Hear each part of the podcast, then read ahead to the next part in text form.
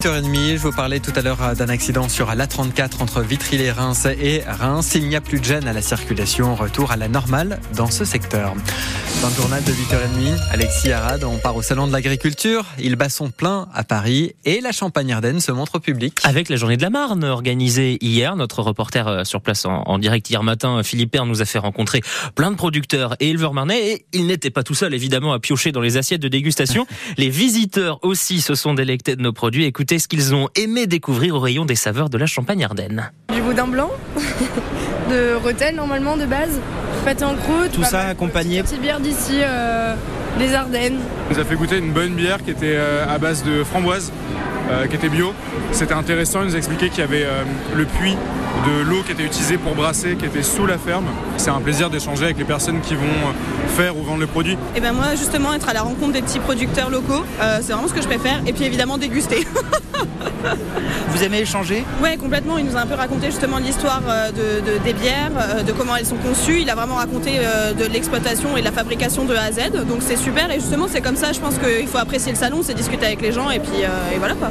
On a fait plusieurs stands et on a eu un coup de cœur sur leur, sur leur champagne et les produits qu'ils proposent. C'est eux qui viennent à nous, donc on en profite. Et après la journée de la Marne, hier, notez que la journée Vive et Ardennes, c'est après-demain, vendredi. Et bien sûr, France Bleu Champagne Ardennes sera dans le coup. De 9h à midi, notre studio qui sera au Salon de l'Agriculture pour encore plus de rencontres et de découvertes de producteurs et éleveurs de notre territoire. Et après plusieurs semaines de gronde, notamment à l'ouverture du Salon de l'Agriculture, le gouvernement demande aux banques de faire un geste pour les exploitants agricoles. Deux nouvelles mesures annoncées par Bruno Le Maire. Les agriculteurs en difficulté vont désormais pouvoir retarder d'un an le paiement de leurs dettes bancaires et si besoin, demander un rééchelonnement de leurs prêts sur trois ans. Les agriculteurs qui continuent euh, leurs actions, notamment euh, localement, la FDSEA des Ardennes prévoit une opération de contrôle de l'origine des produits dans les rayons du métro de Charleville-Mézières, euh, métro le magasin, et ça, ça se passe en début d'après-midi.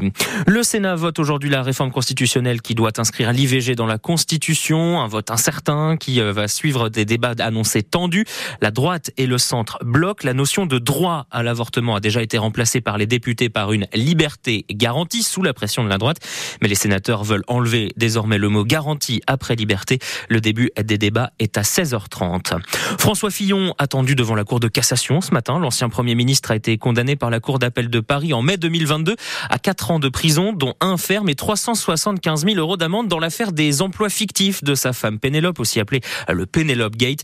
Mais François Fillon, qui nie les faits, s'était pourvu en cassation. Il dénonce notamment une procédure non impartiale d'une grande rapidité avec un parquet national financier qui subit des pressions. Le chauffard qui avait violemment percuté un, jeune Marnais la nuit du Nouvel An dans Lyon, condamné par la justice. L'automobiliste âgé de 34 ans comparaissait hier au tribunal de Sens.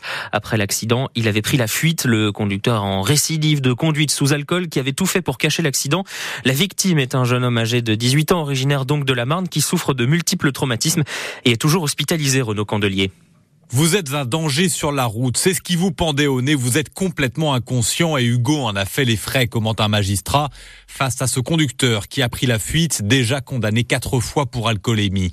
Derrière lui, il a laissé sur la route ce garçon de 18 ans, découvert inanimé par un autre automobiliste. Il perdait du sang et présentait plusieurs fractures ouvertes. La victime a dû subir cinq opérations. Elle lui laisse 400 points de suture sur la peau et de nombreuses séquelles. Une main qui ne bouge plus, des vertèbres cassées, un problème cardiaque des difficultés urinaires et des troubles neurologiques. Lui qui se destinait à un métier agricole ne sait pas encore comment il pourra remarcher.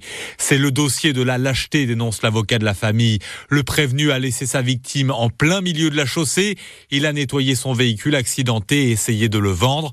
Mais s'il avait porté assistance à Hugo, les séquelles auraient peut-être été moins graves. Le tribunal de Sens qui a prononcé contre le conducteur domicilié dans l'Aube une peine de deux ans de prison ferme avec mandat de dépôt donc une incarcération immédiate, assortie de 10 ans d'interdiction de repasser le permis de conduire à l'issue de sa détention. Du football hier soir, l'Olympique lyonnais se qualifie pour les demi-finales de la Coupe de France, une victoire au tir au but contre Strasbourg. Les Rodaniens qui avaient déjà atteint ce stade de la compétition l'année dernière, ensuite battus par Nantes. Ce soir, Rouen, club de national défi Valenciennes, dernier de Ligue 2 pour une place dans le dernier carré. Et un peu plus tôt dans la soirée, là c'est un match pour l'histoire, l'équipe de France féminine de football dispute à Séville la finale de la Ligue Ligue des Nations. Un match contre les championnes du monde espagnol. En cas de victoire, les Bleus remporteraient le tout premier titre de leur histoire. Le match est à 19h et c'est à suivre sur W9.